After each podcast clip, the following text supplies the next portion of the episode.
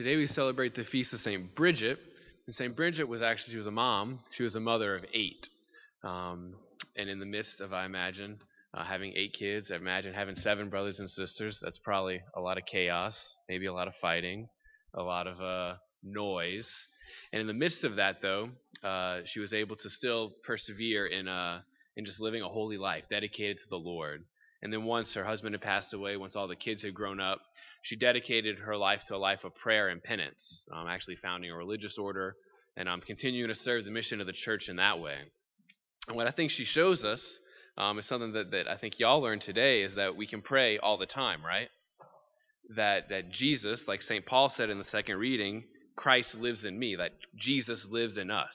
It's a very simple truth that, that we all need to remember that no matter what the busy, whatever form of life we have, whether we're one of eight, whether we're a mom trying to wrangle together eight kids, whether we're just dedicated to a life of prayer, um, that Christ lives in me is true all the time.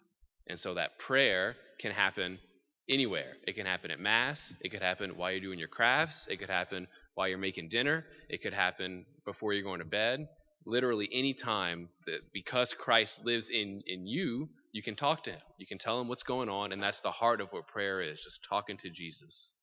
Um, St. Teresa, another one of the great women of the church, said that God walks among the pots and pans, that there's any, everything that we do uh, can be a moment of, of talking to Jesus. And so St. Bridget gave us a good reminder and a good example of that. No matter what's going on, um, we can always talk to God because he lives in us and he's always listening.